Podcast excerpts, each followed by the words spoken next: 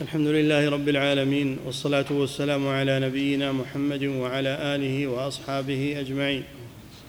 أما بعد قال المؤلف رحمه الله تعالى واعلم أن للعبادة أربع قواعد وهي التحقق بما يحب الله ورسوله ويرضاه وقيام ذلك بالقلب واللسان والجوارح. بسم الله الرحمن الرحيم. الحمد لله رب العالمين. صلى الله وسلم على نبينا محمد وعلى آله وأصحابه أجمعين. يقول المؤلف رحمه الله واعلم أي انتبه انتبه لهذه المسألة. أن للإيمان أربع قواعد. لا بد أن تتحقق. فإن نقص شيء منها لم يتحقق الإيمان.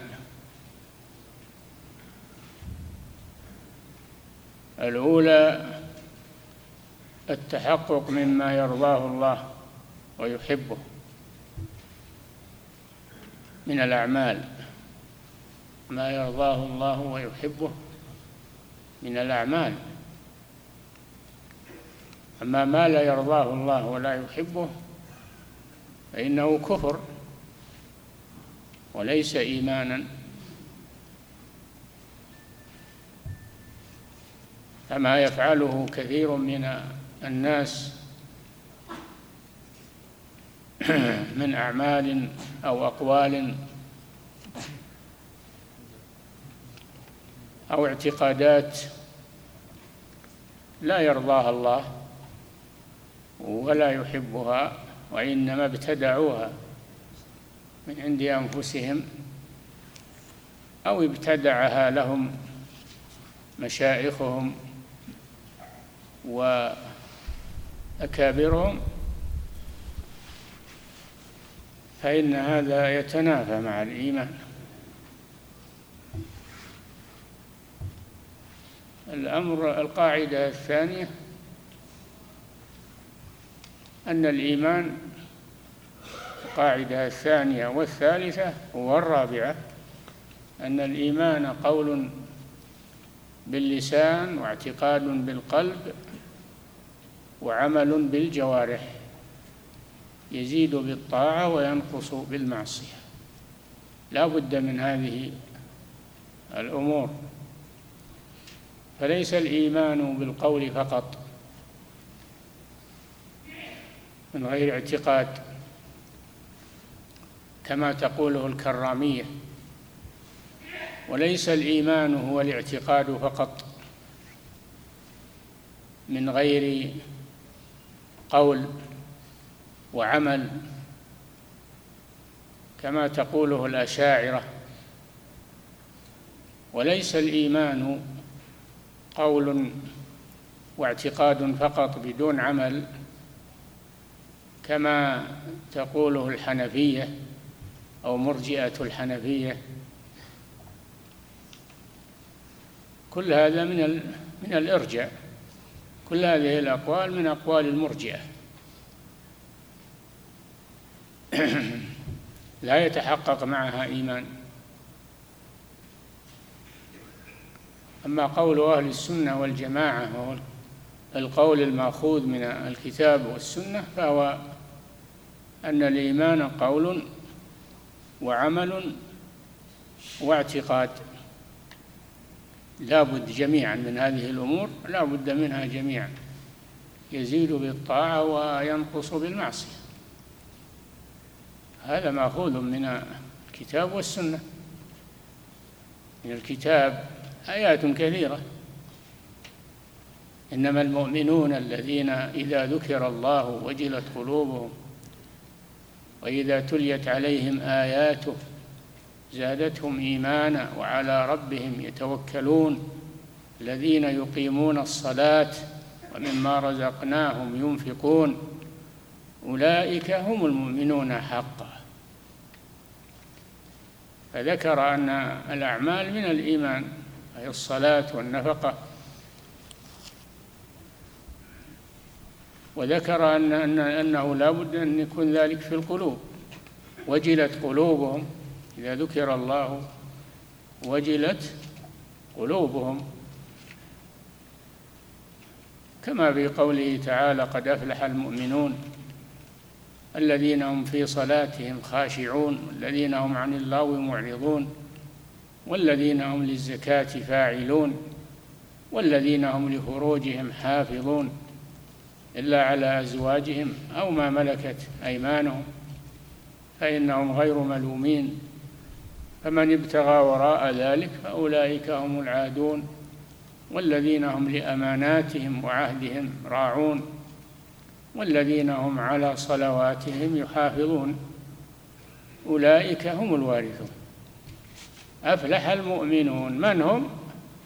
الذين اتصفوا بهذه الصفات. القولية والعملية والاعتقادية. هؤلاء هم المؤمنون الذين ينالون الفلاح ويرثون الجنة. يرثون الفردوس أعلى الجنة.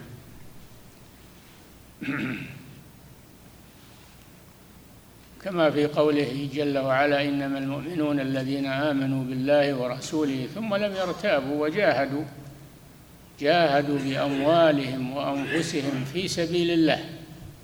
أولئك هم الصادقون. والجهاد يكون باللسان ويكون باليد ويكون بالدعوة إلى الله ويكون بالتعليم والأمر بالمعروف والنهي عن المنكر كل هذا من الجهاد. فدلت الآيات على أن الأعمال أنها من الإيمان. وأما الحديث فكما في حديث آه الإسلام الإيمان بضع الإيمان بضع وسبعون شعبة. أعلاها قول لا إله إلا الله وأدناها إماطة الأذى عن الطريق. والحياء شعبة من الإيمان. بضع وسبعون أو بضع وستون شعبة. أي خصال وخلال. من خصال الخير. قولية واعتقادية وفعلية. أعلاها قول لا إله إلا الله. هذا قول. وأدناها إماطة الأذى عن الطريق. هذا فعل. والحياء شعبة من الإيمان. هذا بالقلب. دل على أن الإيمان قول واعتقاد وعمل. إلى غير ذلك من الأدلة الواضحة. على أن الإيمان يتكون من هذه الأشياء. ولا يسمى إيمانا إلا بها مجتمعة. فإذا تفرقت فلا يكفي بعضها ولا يكون إيمانا.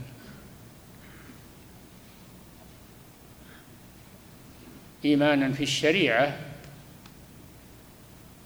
أما أن يكون إيمانا في اللغة هذا شيء آخر. والكلام الآن على الإيمان في الشريعة ليس الإيمان باللغة. قولهم الإيمان هو التصديق بالقلب هذا في اللغة. لكن في الشريعة لا الإيمان هذه حقيقة شرعية. الإيمان هو ما ذكر. نعم.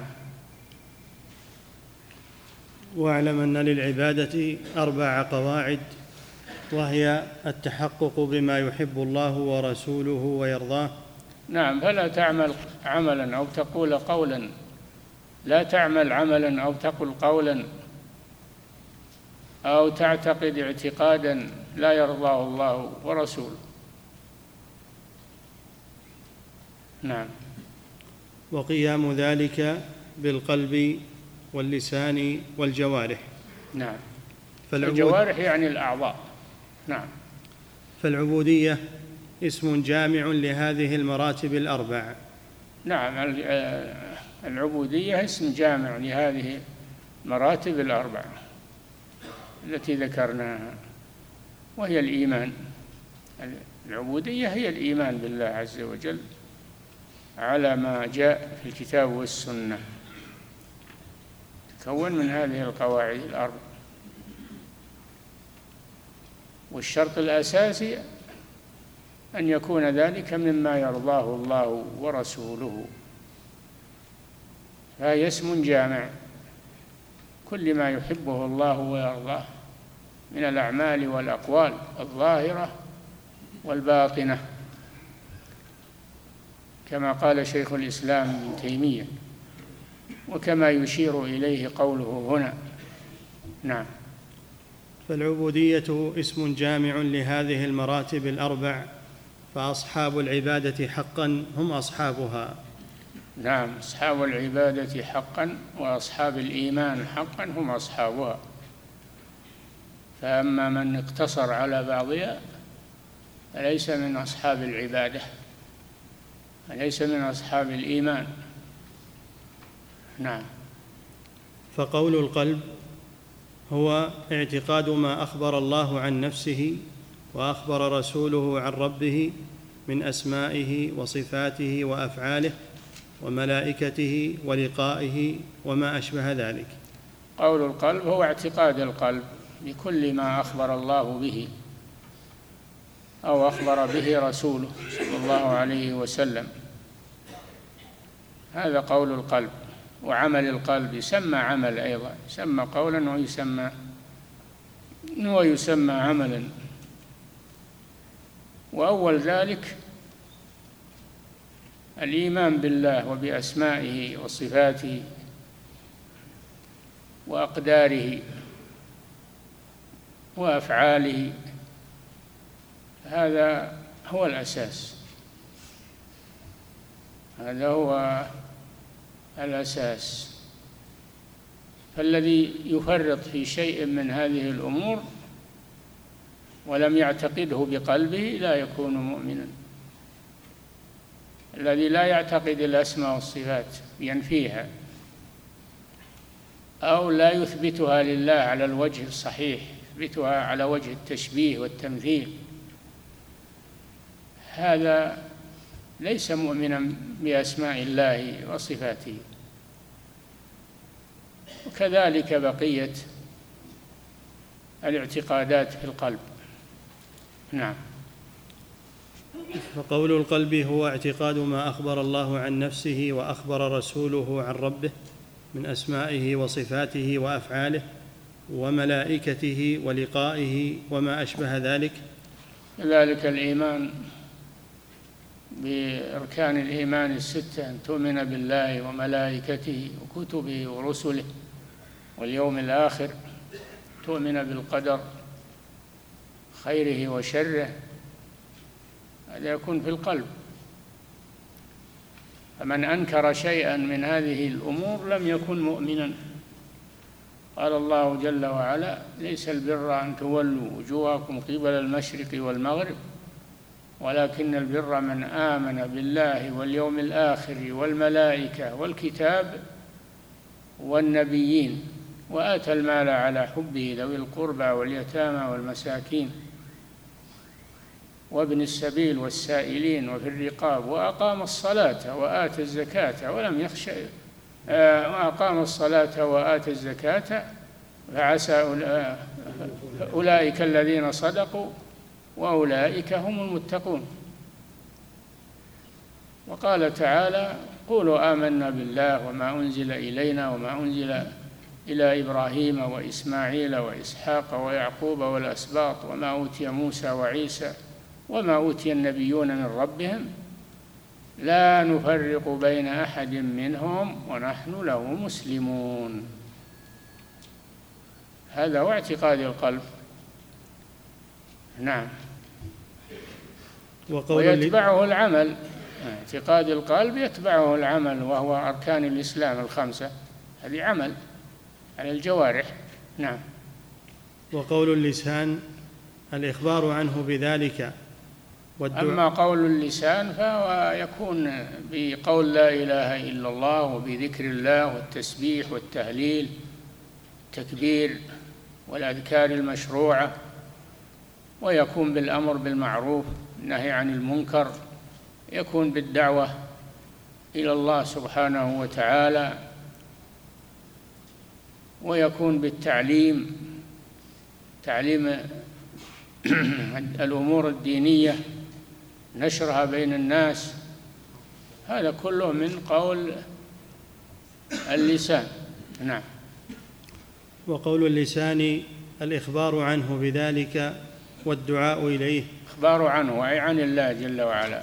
إخبار عنه عن أسمائه وصفاته وبيانها للناس لأجل أن يعتقدوها ويعملوا بها. نعم. الإخبار عنه بذلك والدعاء إليه والدعاء إليه يعني الدعوة دعوة إلى الله. نعم. والذب عنه والذب أي دفع دفع الملحدين والكفرة. والمشككين. فهذا من ال... هذا من الإيمان بالله وهو من قول اللسان. ما يكفي القلب أنك تنكر بقلبك بل لا بد أن تتكلم بلسانك تبين. نعم. والذب عنه وتبيين بطلان البدع المخالفة له. تبيين بطلان البدع المخالفة له. فهذا واجب. ما نسكت عن البدع ونخلي الناس كل بهواه كل له عقيدته كل له اتجاهه كما هو الآن يدعى إليه في الصحف وغيرها وعلى ألسنة الجهلة أو أو الملحدين. يريدون أن لا ينكر المنكر. لا يؤمر بمعروف ولا ينهى عن منكر. وأن يترك الناس على ما هم عليه. لأن هذا يفرق بين الناس يقولون. طيب يفرق بين الناس. اللي ما في خير ودنا يفرق. ولا نحب إلا من فيه الخير. وأما من فيه شر فنحب أنه أنه يبعد عنا. ولا نريد أننا نجتمع معه. نعم. والذب عنه وتبيين بطلان البدع المخالفة له نعم. والقيام بذكره سبحانه وتعالى. القيام بذكره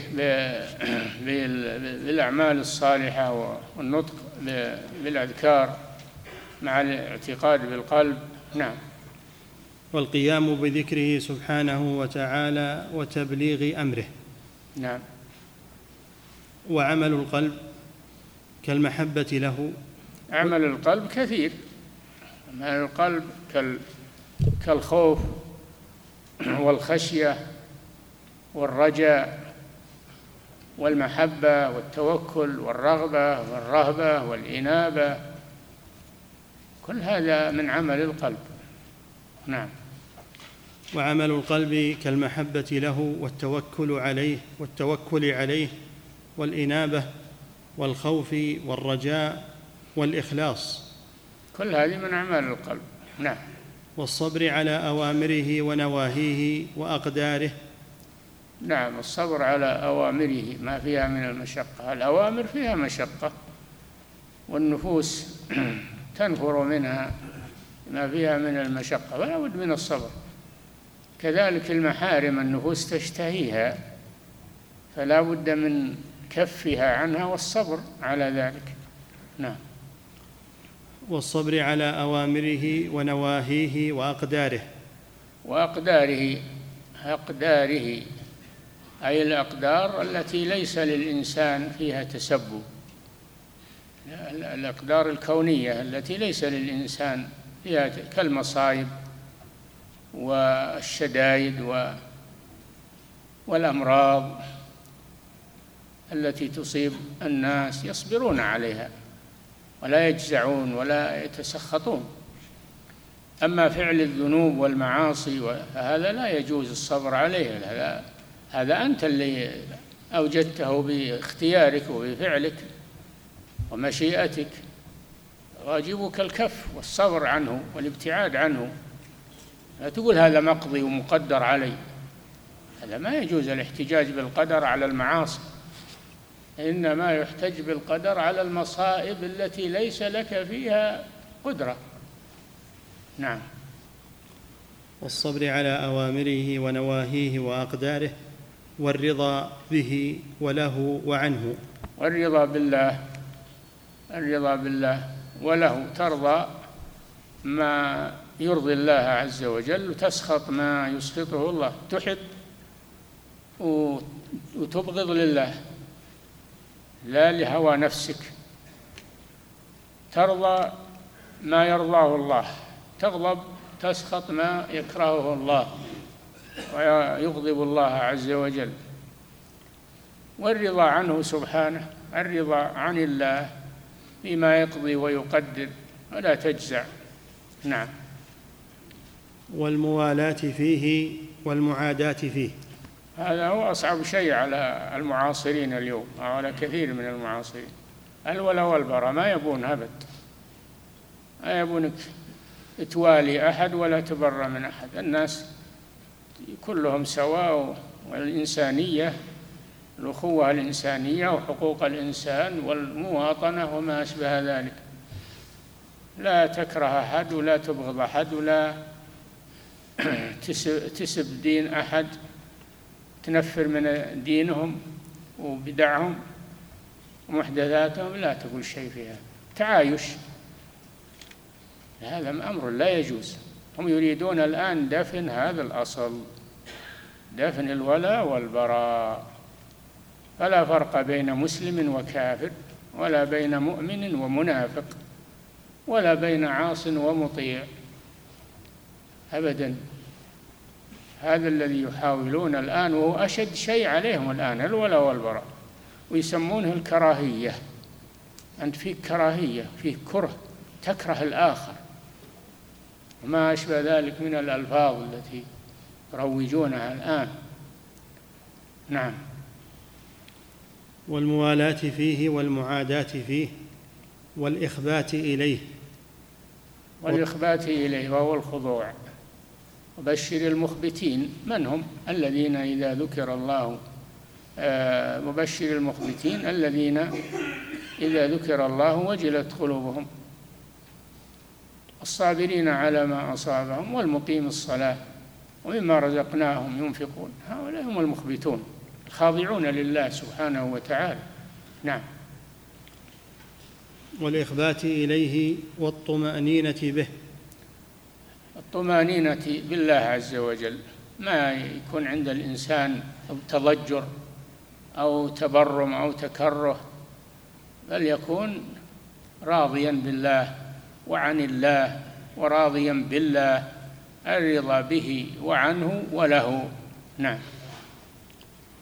ونحو ذلك من أعمال القلوب. هذا كله في القلب. أعمال القلب واسعة. نعم. ونحو ذلك من أعمال القلوب التي فرضها آكد من فرض أعمال الجوارح. نعم لأن هي الأساس. أعمال القلوب آكد من أعمال الجوارح. لأن أعمال الجوارح مبنية على ما في القلوب. نعم.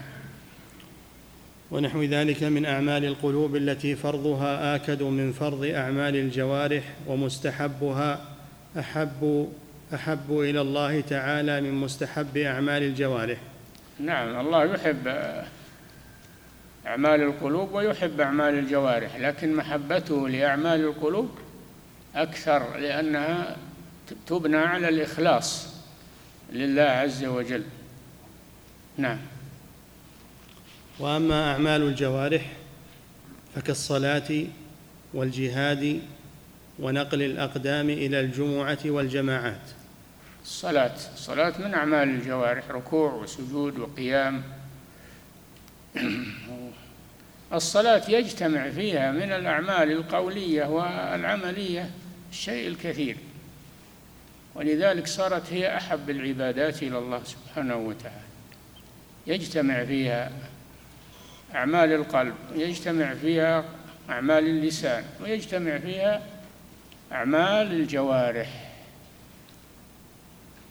ولذلك عرفوها بأنها أقوال وأفعال مبتدأة بالتكبير مختتمة بالتسليم.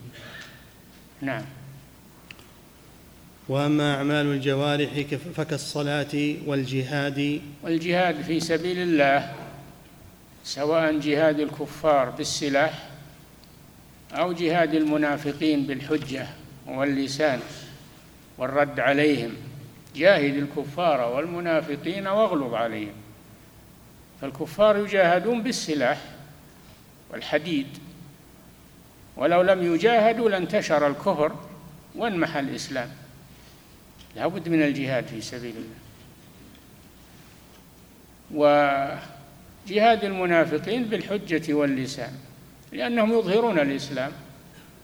يظهرون الإسلام ويصلون ويصومون ويحجون ويعتمرون. فهم مسلمون في الظاهر فلا نجاهدهم بالسلاح ولكن نجاهدهم بالحجة والبيان. نعم. ونقل الأقدام إلى الجمعة والجماعات. كذلك من أعمال الجوارح المشي في طاعة الله. المشي في طاعة الله خطوات التي تخطوها إلى المساجد إلى الجمع والجماعات. هذه خطوات عبادة ومكتوبة. يرفع لك بكل خطوة حسنة ويوضع عنك بها خطيئة وترفع بها درجة. كل خطوة. قلت الخطى أو كثرت خطواتك إلى المسجد مكتوبة. إنا نحن نحيي الموتى ونكتب ما قدموا وآثارهم. أي ممشاهم إلى المساجد. والنبي صلى الله عليه وسلم يقول بشر المشائين في الظلم إلى المساجد بالنور التام يوم القيامة.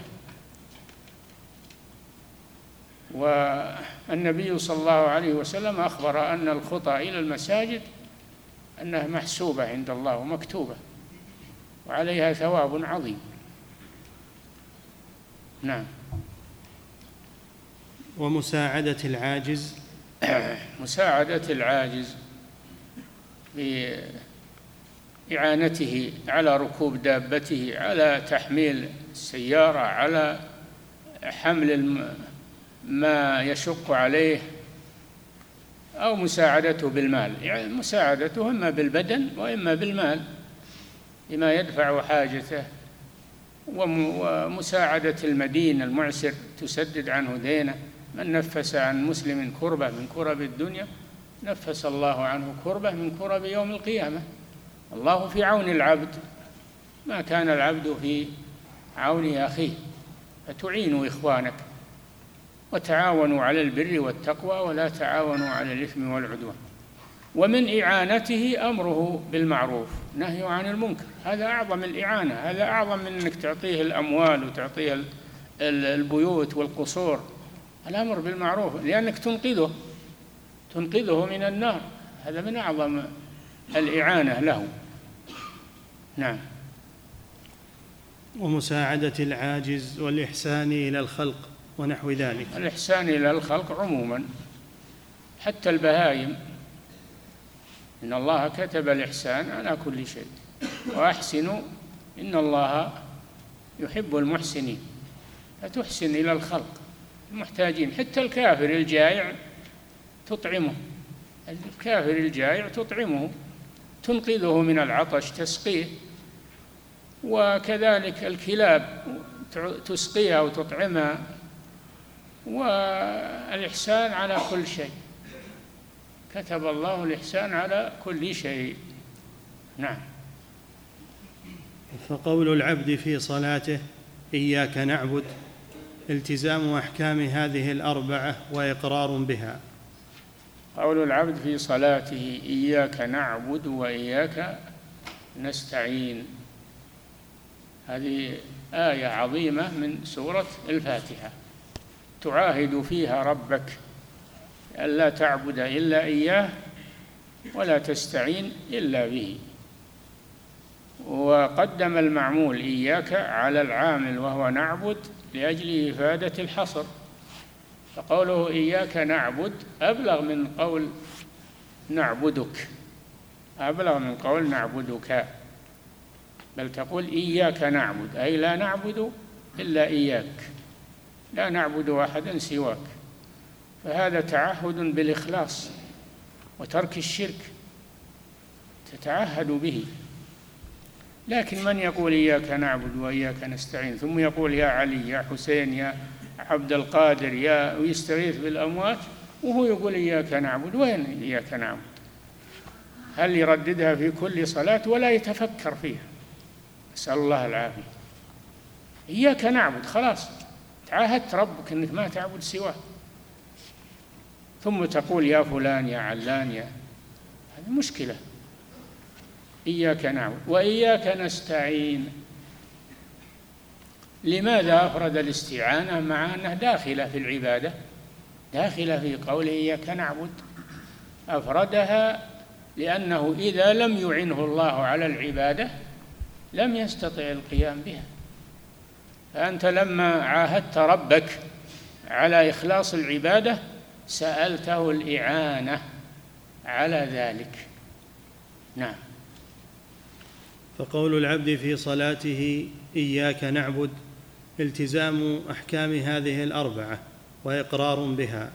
إياك نعبد لأن لأن سبق أن العبادة تكون من أربعة أشياء من أربعة أشياء.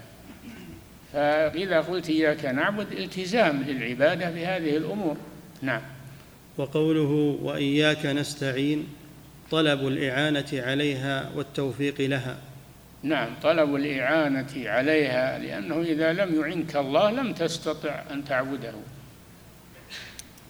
وأيضا لو عبدته قد لا تستمر فأنت تسأل, تسأل الله الإعانة على الالتزام بها والاستمرار عليها والثبات عليها. نعم.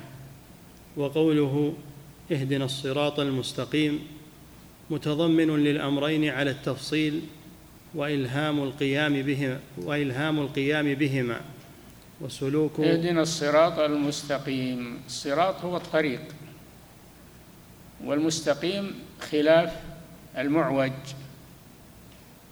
لأن هناك صراط مستقيم معتدل يوصل إلى الجنة وهناك طرق وسبل كثيرة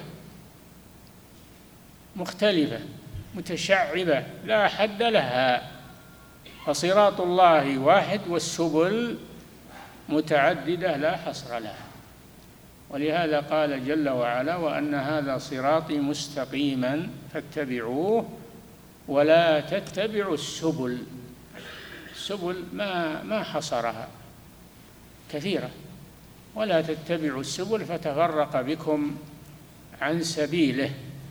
ذلكم وصاكم به. لعلكم تتقون.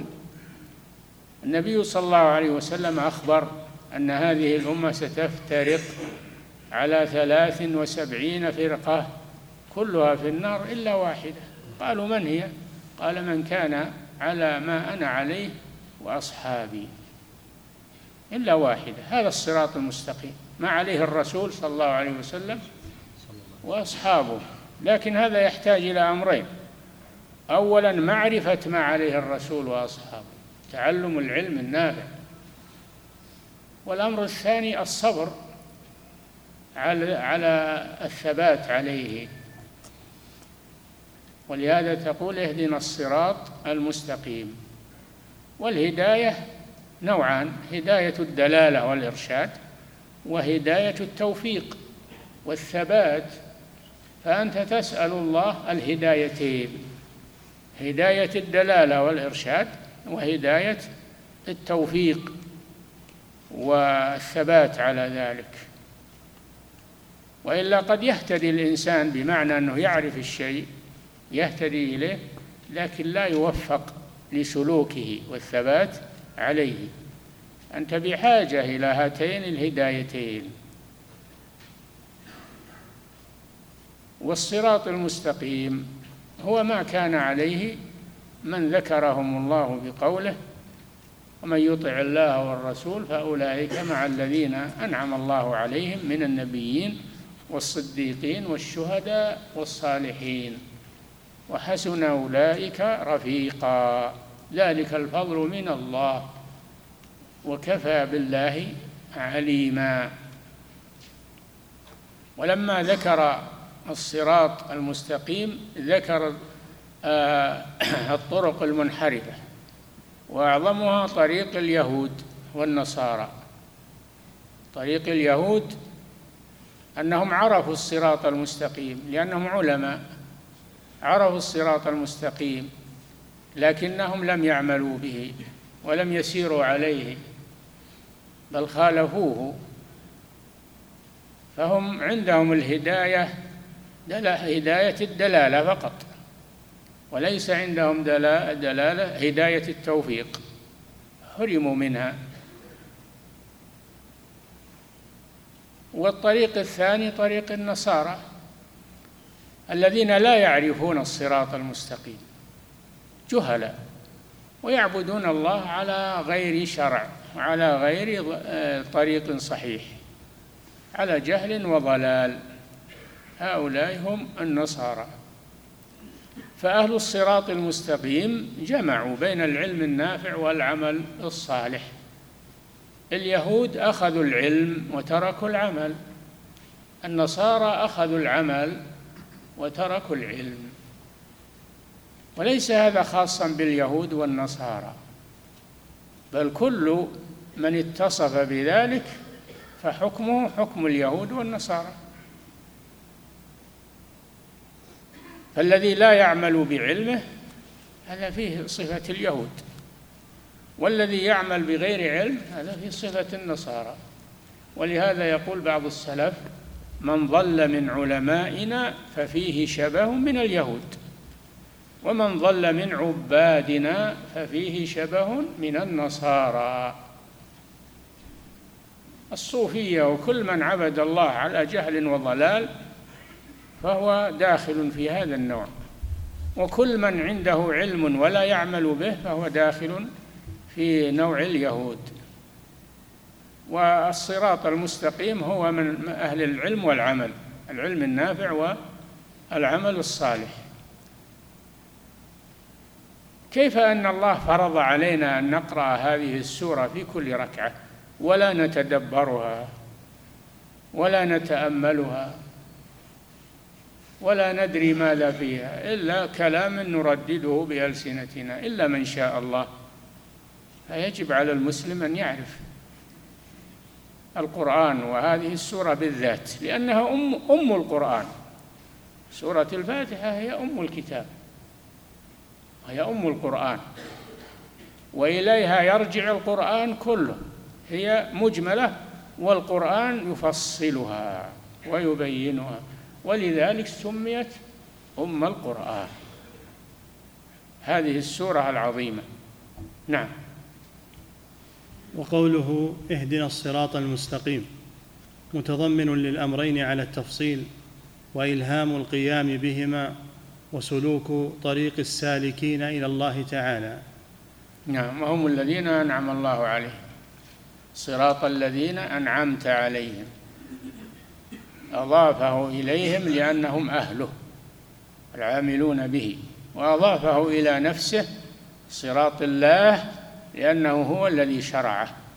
وأن هذا صراطي نضافه إلى نفسه لأنه هو الذي شرعه سبحانه وتعالى. نعم. والله سبحانه الموفق بمنه وكرمه والحمد لله وحده صلى الله على من لا نبي بعده وآله وصحبه ووارثيه وحزبه. تم الكتاب بعون الله الملك الوهاب. جزاه الله خيرا عن الإسلام والمسلمين. هذا الكتاب النفيس المختصر الذي تضمن عقيدة أهل السنة والجماعة وهو كتاب كما رأيتم كتاب عظيم نفيس. فجزاه الله خيرا وأثابه ونفعنا بما فيه من العلم النافع. وتكون البداية إن شاء الله في تطهير الاعتقاد من أدران الكفر والإلحاد للشيخ الإمام محمد بن إسماعيل الصنعاني ولكن بعد الحج إن شاء الله لأن هذا آخر درس قبل الحج. نودعكم فيه إلى ما بعد الحج إن شاء الله. نقرأ في الفائدة التي ذكرها. نعم. عندك الفائدة؟ آه. ها؟ أي تطهير؟ الفائدة اللي في طبعة الجامعة. من هي معه؟ الجامعة الإسلامية. ليس. آه ما هي عندك ما هي معكم. ها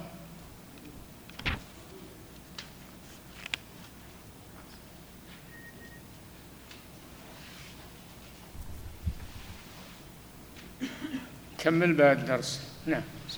هي منقولة من كلام ابن القيم رحمه الله. نعم. بسم الله الرحمن الرحيم. فائدة. قد تقدم للمؤلف المقريزي كلام في حلق الرأس. حلق الرأس. حلق الرأس. بالنسبة للرجل الرجل يحلق رأسه. وحلق الرأس ذكر أنه على ثلاثة أنواع. حلق عبادة وشعيرة كما يحلق المسلم رأسه في الحج والعمرة. وكما يحلق المشركون رؤوسهم عند الأصنام هذا حلق عبادة وهو واجب على المسلم. وحلق محرم حلق محرم وهو حلق المشركين لرؤوسهم تعظيما للأصنام. وحلق مباح وهو الحلق للحاجة. الحلق للحاجة. هذا مباح. إن شئت احلق وإن شئت لا تحلق. نعم. قد تقدم للمؤلف المقريزي كلام في حلق الرأس وأجمل القول في ذلك. ولما كان الحكم وين في مر ذلك علينا هذا؟ حلق الرأس. وين مر علينا من كلام المقريزي؟ ها؟ أول. وين هو؟ اقرأوا عليه. علشان نربط هذا به. نعم. ولا راح مع النسيان؟ لا، ما راح. نعم. قال رحمه الله فالشرك به في الأفعال كالسجود لغيره سبحانه والطواف بغير البيت المحرم وحلق الرأس عبودية. عبودية نعم. وحلق الرأس عبودية. وخضوعا لغيره. نعم. طيب الآن يج- يجيب لكم من كلام ابن القيم حول حلق الرأس. نعم. يقول قد تقدم للمؤلف المقريزي كلام في حلق الرأس وأجمل القول في ذلك ولما كان الحكم في أجمل يعني اختصر نعم. ولما كان الحكم في ذاته فيه تفصيل أحببنا أن نذكر هنا ما أورده الحافظ العلامة شمس الدين ابن القيم رحمة الله عليه في كتابه زاد المعاد في هدي خير العباد. قال في كتاب الطب من الجزء الثاني في علاج القمل الذي في الرأس وإزالته وإزالته وحلق الرأس ثلاثة أنواع. نعم انتبهوا. أحدها نسك وقربة. نعم. والثاني بدعة وشرك. نعم.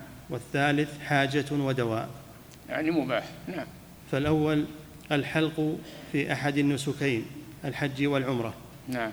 والثاني هذا عبادة. هذا عبادة وهو واجب من واجبات الحج والعمرة. نعم.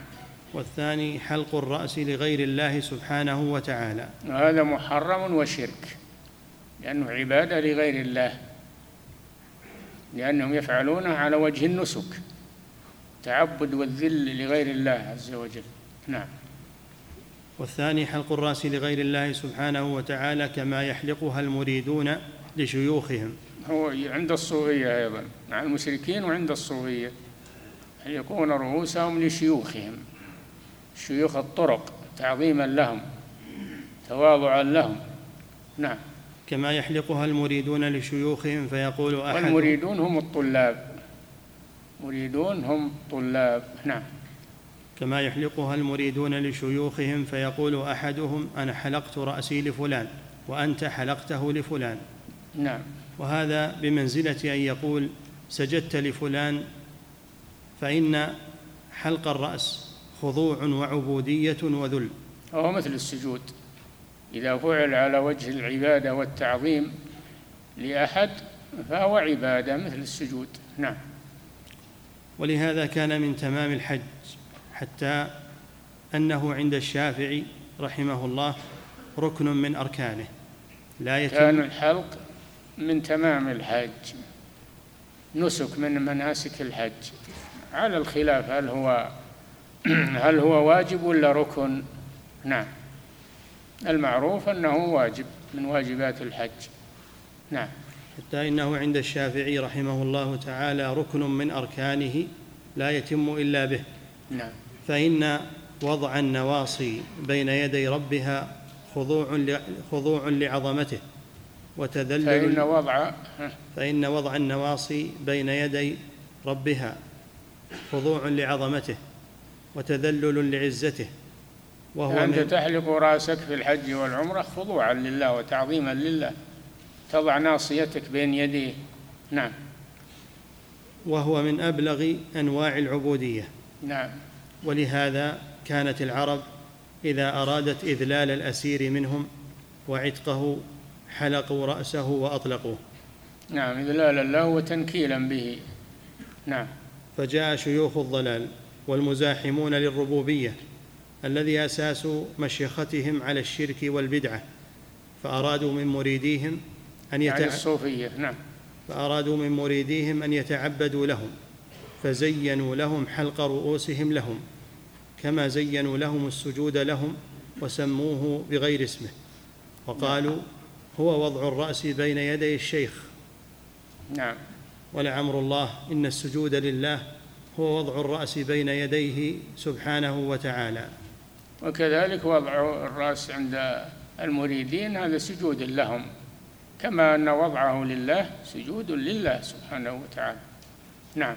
وزينوا لهم أن ينذروا لهم ويتوبوا لهم. أن ينذروا لهم النذر عبادة. نعم.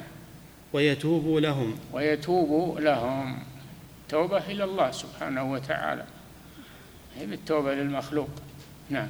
ويحلفوا بأسمائهم. نعم. والحلف هذا تعظيم. حلف بغير الله شرك. نعم. وهذا هو اتخاذهم أربابا من دون الله تعالى. بلا شك هذا أشد من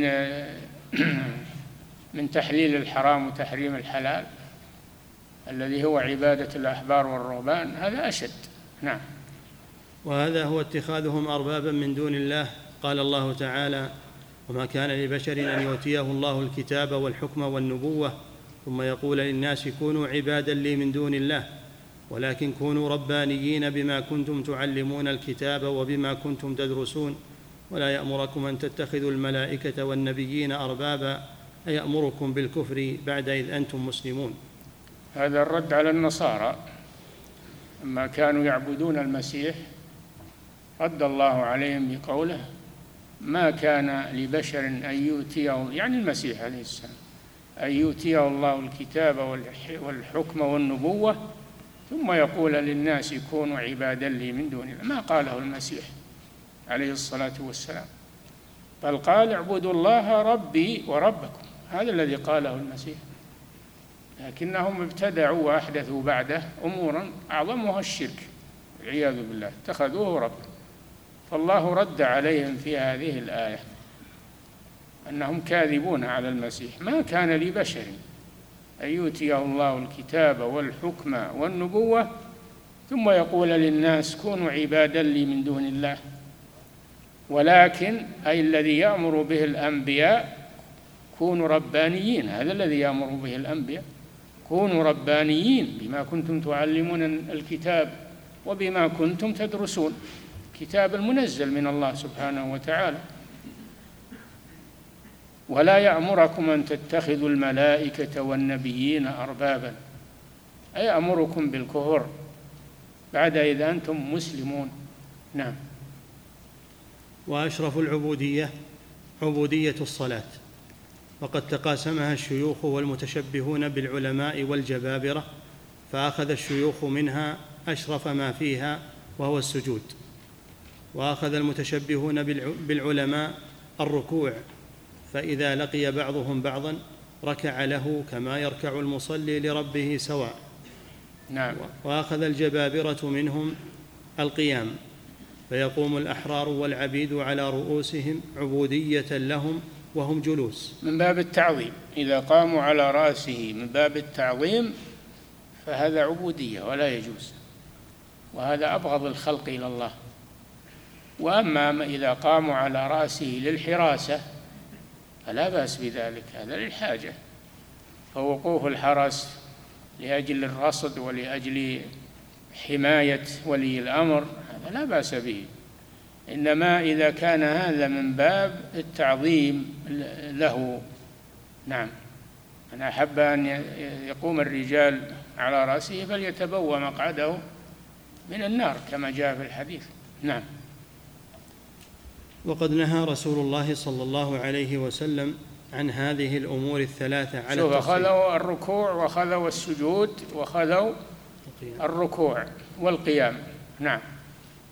وقد نهى رسول الله صلى الله عليه وسلم عن هذه الأمور الثلاثة على التفصيل فتعاطيها مخالفة صريحة له. نعم. فنهى عن السجود لغير الله وقال لا ينبغي لأحد أن يسجد لأحد.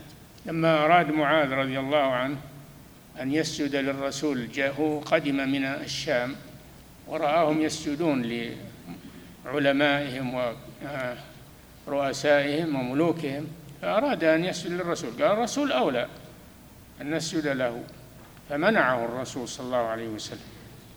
قال ما كان ينبغي لأحد أن يسجد لأحد دون الله ولو كنت آمرا أحدا أن يسجد لأحد لأمرت المرأة أن تسجد لزوجها لعظم حقه عليها. نعم. فنهى عن السجود لغير الله وقال لا ينبغي لأحد أن يسجد لأحد وأنكر على معاذ لما سجد له وقال مه. وتحريم هذا معلوم يعني كف عن هذا. نعم. وتحريم هذا معلوم من دينه ضرورة. نعم. وتجويز من جوزه لغير الله وتجويز من جوزه لغير الله مراغمة لله ورسوله. نعم من أجاز السجود لغير الله فهذا مراغم لأوامر الله وأوامر رسوله صلى الله عليه وسلم مناقض للتوحيد. نعم. وتجويز من جوزه لغير الله مراغمة لله ورسوله وهو من أبلغ أنواع العبودية. نعم. فإذا جوز هذا المشرك هذا النوع اليسير فقد جوز عبودية غير الله. نعم. وقد صح أنه قيل له الرجل يلقى أخاه أينحني له؟ قال لا. قال أيلزمه ويقبله؟ قال لا. قيل أيصافحه؟ قال نعم. نعم المصافحة عند اللقاء المصافحة. إلا إذا كان قادما من سفر فلا بأس بمعانقته وتقبيله إذا كان من الأقارب. لا بأس. فعل النبي صلى الله عليه وسلم هذا مع جعفر بن أبي طالب رضي الله عنه. فإذا كان قادما من سفر وخصوصا القريب فيقبل. وأما إذا كان غير قادم من سفر فتكفي المصافحة. نعم. وأيضا فالانحناء عند التحية سجود. ومنه قوله تعالى وادخلوا الباب سجدا أي منحنين. نعم. لما حصل من اليهود ما حصل من الجرائم أمرهم الله أن يدخلوا الباب باب, باب بيت المقدس. الباب سجدا خاضعين لله منحنين تعظيما لله سبحانه وتعالى. فجلسوا يزحفون على أستاههم والعياذ بالله. قيل لهم قولوا حطة يعني حط عنا ذنوبنا. هذا استغفار. فبدلوها وقالوا حنطة يعني من الأكل. شوف استهزاءهم بآيات الله عز وجل. نعم. وأيضا فالإنحناء عند التحية سجود ومنه قوله تعالى وادخلوا الباب سجدا أي منحني أي منحنين وإلا منحنين لله عز وجل. نعم. أي منحنين وإلا فلا يمكن الدخول على الجباه. لا. ومنه قوله تعالى وادخلوا الباب سجدا أي منحنين وإلا فلا يمكن الدخول على الجباه. على الجباه. ما قال لهم سجدا يعني اسجدوا على الأرض؟ ما يمكن يدخلوا ساجدا على الأرض. دل على أن المراد بذلك الانحناء. يحني رأسه تعظيما لله سبحانه وتعالى وإجلالا له. نعم. وصح عنه النهي عن القيام وهو جالس كما يعظم الأعاجم بعضها بعضا. نعم لما صلى النبي صلى الله عليه وسلم جالسا لمرض أصابه وعاده أصحابه وصلوا معه قاموا فأشار إليهم أن يجلسوا. أشار إليهم في الصلاة أن يجلسوا فجلسوا صلوا خلفه جلوسا. نعم وقال كدتم آنفا لما سلم قال كدتم آنفا أن تعملوا كما تعمل فارس والروم. مع رؤسائهم. نعم. وصح عنه النهي عن القيام وهو جالس كما يعظم الأعاجم بعضها بعضا حتى منع من ذلك في الصلاة وأمرهم إذا صلى جالسا أن يصلوا جلوسا وهم أصحاء لا عذر لهم لئلا يقوموا على رأسه وهو جالس. فيه تشبه بال فيه تشبه بال... بملوك الأعاجم والطواغيت الذين يحبون القيام عليهم تعظيما. فإذا كان القيام تعظيما فلا يجوز. أما إذا كان للحاجة والحراسة فلا بأس. نعم. لئلا يقوموا على رأسه وهو جالس مع أن قيامهم لله. فكيف إذا مع أنهم في صلاة قيامهم لله لكن كره لهم التشبه بالأعاجم. أن رسولهم جالس وهم قيام فوقه فكره التشبه في الصورة فقط. نعم. فكيف إذا كان القيام تعظيما وعبودية لغيره سبحانه وتعالى؟ نعم. والمقصود أن النفوس الجاهلة الضالة أسقطت عبودية الله سبحانه وتعالى وأشركت فيها من وأشركت فيها من تعظمه من الخلق. فسجدت لغير الله وركعت له وقامت بين يديه قيام الصلاة وحلفت بغيره ونذرت لغيره وحلفت لغيره وذبحت لغيره وطافت بغير بيته وعظمته بالحب والخوف والرجاء والطاعة كما يعظم الخالق بل أشد. وسوت بين من يعبده من المخلوقين برب العالمين. نعم. هؤلاء سووا بين معبوداتهم وبين الله. في الركوع والسجود والقيام عليهم غير ذلك من التعظيمات وحلق الرؤوس لهم. نعم. هؤلاء هم المضادون لدعوة الرسل. بلا شك هؤلاء مضادون لدعوة الرسل لأن الرسل أمروا بإفراد الله جل وعلا بالعبادة ونهوا عن عبادة ما ما سواه. ولقد بعثنا في كل أمة رسولا أن اعبدوا الله واجتنبوا الطاغوت. نعم. هؤلاء هم المضادون لدعوة الرسل وهم الذين بربهم يعدلون. يعادلونه يعدلون يعني يسوونه بغيره. نعم. وهم الذين يقولون وهم في النار مع آلهتهم يختصمون تالله إن كنا لفي ضلال مبين إذ نسويكم برب العالمين. وهم نعم. هذه مقالتهم في النار. إذا أدركوا خطأهم في الدنيا أنهم سووا غير الله بالله في العبادة. نعم. وهم الذين قال فيهم ومن الناس من يتخذ من دون الله أندادا يحبونهم كحب الله والذين آمنوا أشد حبا لله. يحبون أصنامهم كما يحبون الله. هذا شرك أكبر. نعم. وهذا كله من الشرك. نعم. والله لا يغفر أن يشرك به. فهذا فصل معترض في هديه في حلق الرأس ولعله أهم مما قصد الك... مما قصد الكلام فيه والله تعالى أعلم.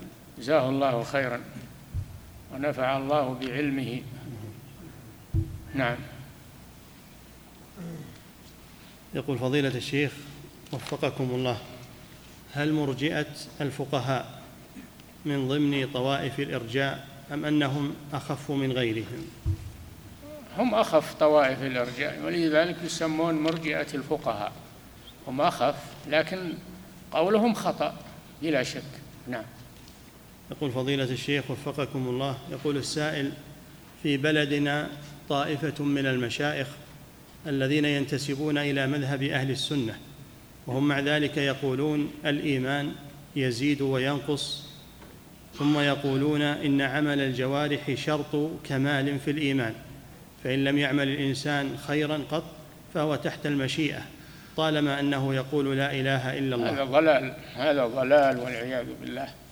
إذا ترك العمل متعمدا إذا ترك العمل متعمدا لم تنفعه لا إله إلا الله لأن لا إله إلا الله لها مقتضى لها معنى ولها مقتضى.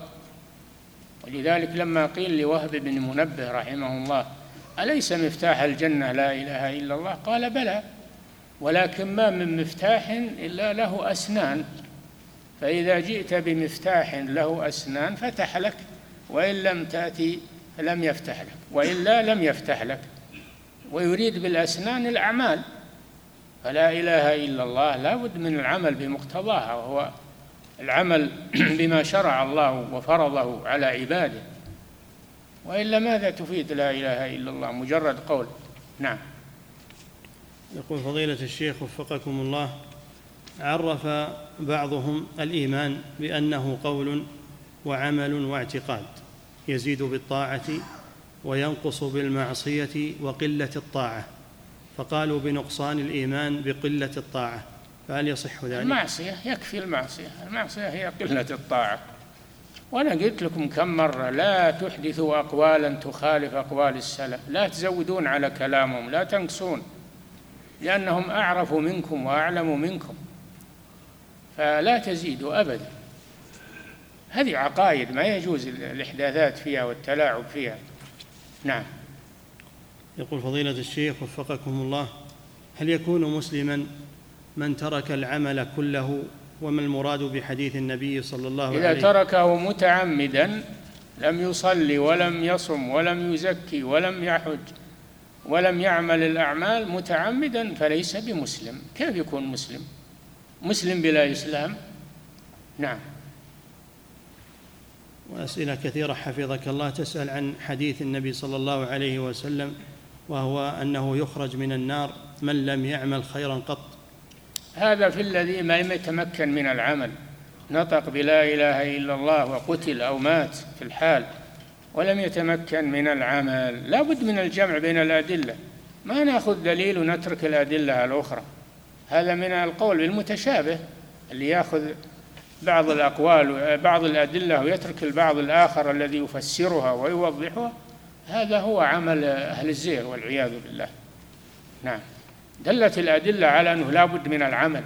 كيف نلغيها كلها لحديث مجمل؟ نعم. يقول فضيلة الشيخ وفقكم الله.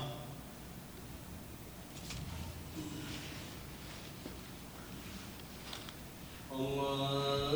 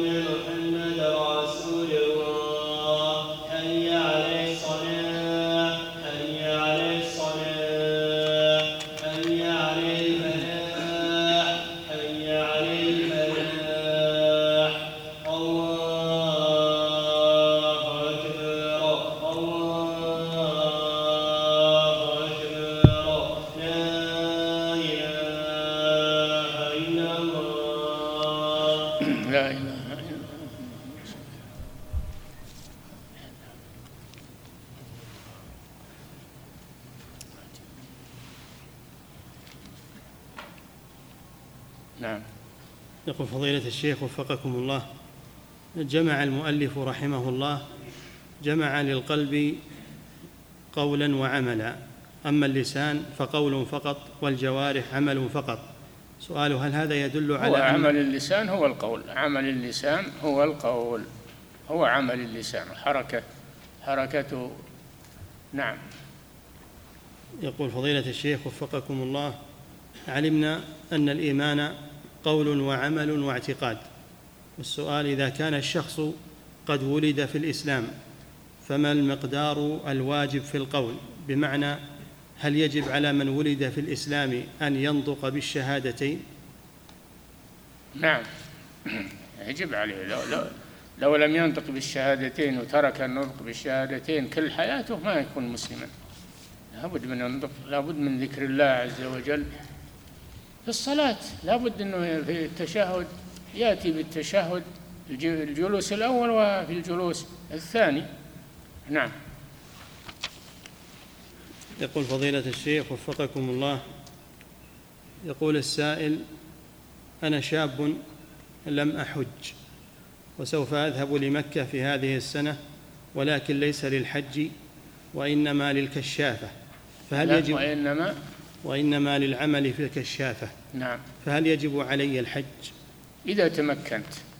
إذا تمكنت من الحج وسمح لك فأد الحج. إذا ما سمح لك فلا إنك لن تستطيع. من استطاع إليه سبيلا. نعم. يقول فضيلة الشيخ وفقكم الله ما حكم منع الزوجة من الحج لأجل الأولاد؟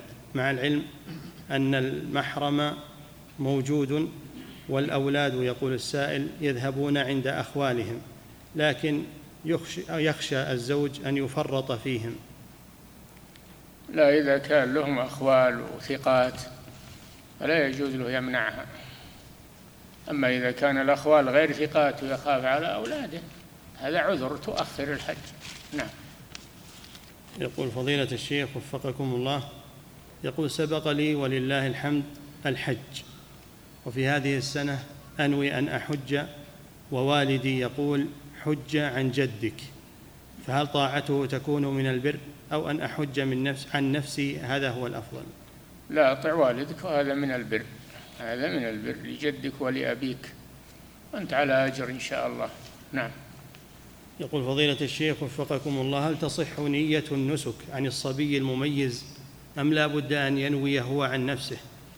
الصبي المميز ينوي هو عن نفسه وأما اللي دون التمييز هذا هو الذي ينوي عنه وليه من دون التمييز نعم يقول فضيلة الشيخ وفقكم الله ماتت امرأة ولم تحج ولها أقارب لكن إذا حج عنها أقاربها من بلدها فإن هذا يكلف الكثير فهل يجوز أن يحج عنها غير القريب من هذا البلد؟ إن كان لها تركة يحجج عنها من بلدها من تركتها. أما إذا لم يكن لها تركة وأراد أحد أن يحج عنها فليحج من أي مكان. الحمد لله ولو من مكة. نعم. يقول فضيلة الشيخ وفقكم الله ما المراد بقوله سبحانه وتعالى فلا رفث ولا فسوق ولا جدال في الحج هل كل جدال منهي عنه في الحج؟ الجدال على قسمين. الجدال الذي ليس فيه فائدة. وإنما هو مغالطة ولا فائدة من وراءه هذا هو المنهي عنه. أما الجدال الذي فيه فائدة لبيان الحق ورد الباطل فهذا واجب وجادلهم بالتي هي أحسن. نعم. يقول فضيلة الشيخ وفقكم الله يقول السائل والدتي رحمة الله عليها قد توفيت قبل خمسة أشهر فهل يجوز أن أضحي لها بأضحية خاصة بها وأن أضحي بأضحية ثانية عني ولأهلي. جاء الجواز جائز لكن كونك تجتمعون كلكم وهي ضحية واحدة هذا هو السنة. لأنه ما ما ينبغي الإسراف في ذبح الأضاحي. الأضحية تجزي عن الرجل وأهل بيته ولله الحمد. نعم.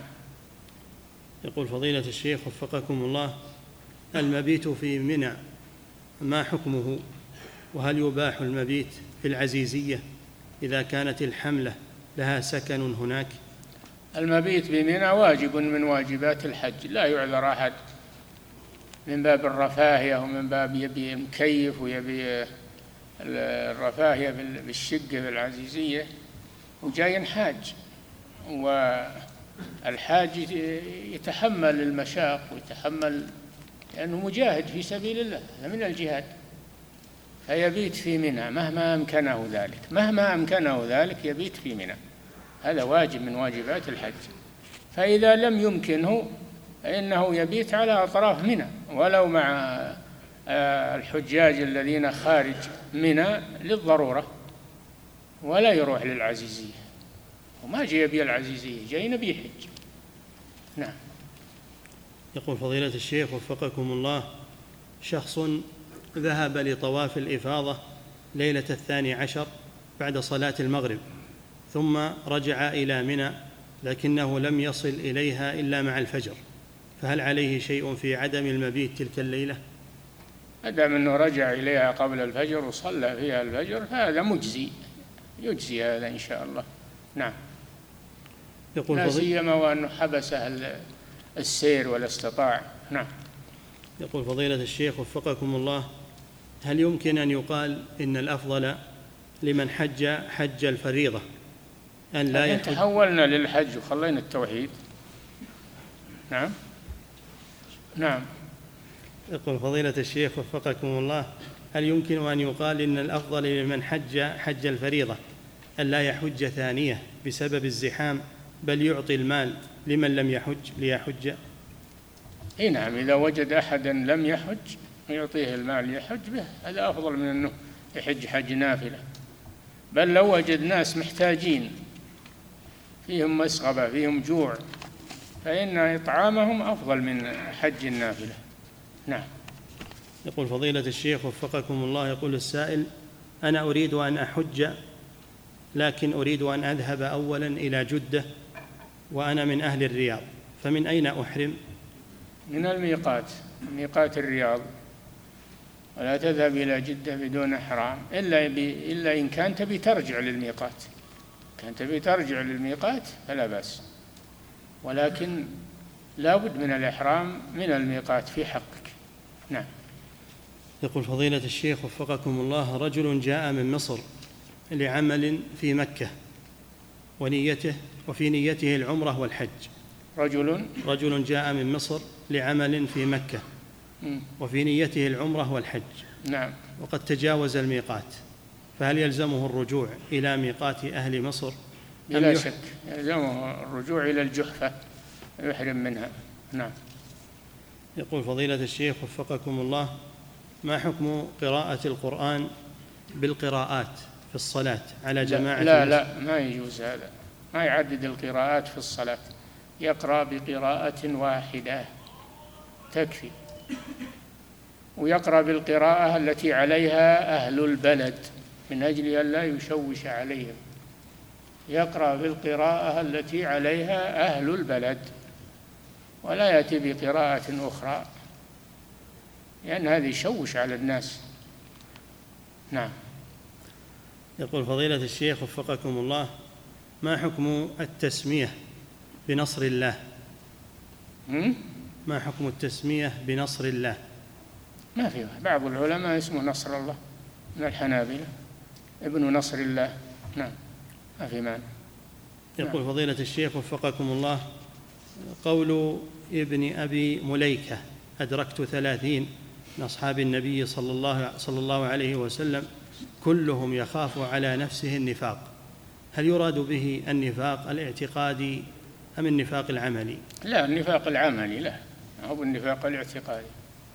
لكن المراد به النفاق العملي العملي اللي هو يعني الرياء والسمعة يعني قل من يسلم منه. الرياء والسمعة وحب المدح. على الإنسان أنه إذا طرأ له شيء من ذلك يدفعه يدفعه في الحال. نعم. يقول فضيلة الشيخ وفقكم الله هناك من يقدح لهذا قال صلى الله عليه وسلم أخوف ما أخاف عليكم الشرك الأصغر. ما قال آه، أخوف ما أخاف عليكم الشرك الأصغر. قالوا وما هو يا رسول الله؟ قال الرياء. الرياء شرك أصغر. يمكن يجي للصحابة يمكن يجي لكن الصحابة يدفعونه يخافون منه. نعم. يقول فضيلة الشيخ وفقكم الله هناك من يقدح في عقيدة الإمام الشوكاني ويتحدث بذلك أمام الطلاب في الجامعة فهل هذا القدح صحيح؟ وش القدح؟ وش يقدح على الإمام الشوكاني أو غيره؟ إذا قدح في أحد لازم يجيب القوادح التي عنده أما مجرد الطعن في العلماء ولا ولا يبين هذا ويثبته أيضا لازم يثبته من كلامه يجيب كلام آه، مقطوع وينسبه للعلماء. العلماء لهم حرمتهم ولهم مكانتهم. والإمام الشوكاني رحمه الله له مكانة في العلم والتحقيق وله كلام في تحريم البناء على القبور وله كتاب في التوحيد الدر النضيد في عقيدة التوحيد. وهو إمام جليل. ماذا يطعن عليه هذا المسكين؟ نعم. يقول فضيلة الشيخ وفقكم الله شخص اعتمر وحين انتهى من السعي أخذ نعم. شخص اعتمر وحين انتهى من السعي أخذ المقص وقص بعض شعره دون بعض ثم حل من إحرامه وقد لكن سافر. ربما أن اللي ينتقد الشوكاني أنه غضب عليه ما هو على معتقده لأن الشوكاني على معتقد أهل السنة والجماعة والمحدثين وهذا غضب عليه لأنه مخالف له الله. أعلم. كذا. نعم. يقول فضيلة الشيخ وفقكم الله شخص اعتمر وحين انتهى من السعي أخذ المقص وقص بعض شعره دون بعض وحل من إحرامه ثم سافر. فماذا عليه؟ هذا نقص. هذا ناقص. النسك ناقص في حقه. لكنه إذا تذكر أو ذكر بهذا يكمل يكمل القص. يعيد ملابس الإحرام عليه ويكمل القص. نعم. يقول فضيلة الشيخ وفقكم الله رجل مصاب بمرض السرطان عافانا الله وإياكم ويشق عليه صلاة العشاء ويشق عليه صلاة العشاء فيجمع بينها وبين المغرب فهل عمله صحيح؟ نعم. المريض له يجمع. هذا مريض. إذا احتاج إلى الجمع يجمع. نعم. يقول فضيلة الشيخ وفقكم الله امرأة حاضت قبل صلاة الظهر بعد دخول الوقت فماذا عليها إذا طهرت؟ ما عليها شيء. ما عليها. هذاك لو طهرت في آخر وقت العصر فإنها تصلي الظهر والعصر. أما إذا طهرت في أول إذا حاضت في أول الوقت ليس عليها شيء. نعم. يقول فضيلة الشيخ وفقكم الله يقول السائل أنا أحضر هذه الدروس فأصلي في خارج فأصلي في مسجد آخر ثم أدخل إلى هذا المسجد فأقوم بأداء تحية المسجد وراتبة المغرب بنية واحدة فهل فعلي صحيح؟ وش المانع أنك تأتي براتبة المسجد راتبة الصلاة وتكفي عن تحية المسجد تأتي تنويها راتبة لأنها أكد من من تحية المسجد. تنويها راتبة وتكفي عن تحية المسجد لأنه يصدق عليك أنك صليت ركعتين قبل أن تجلس. نعم.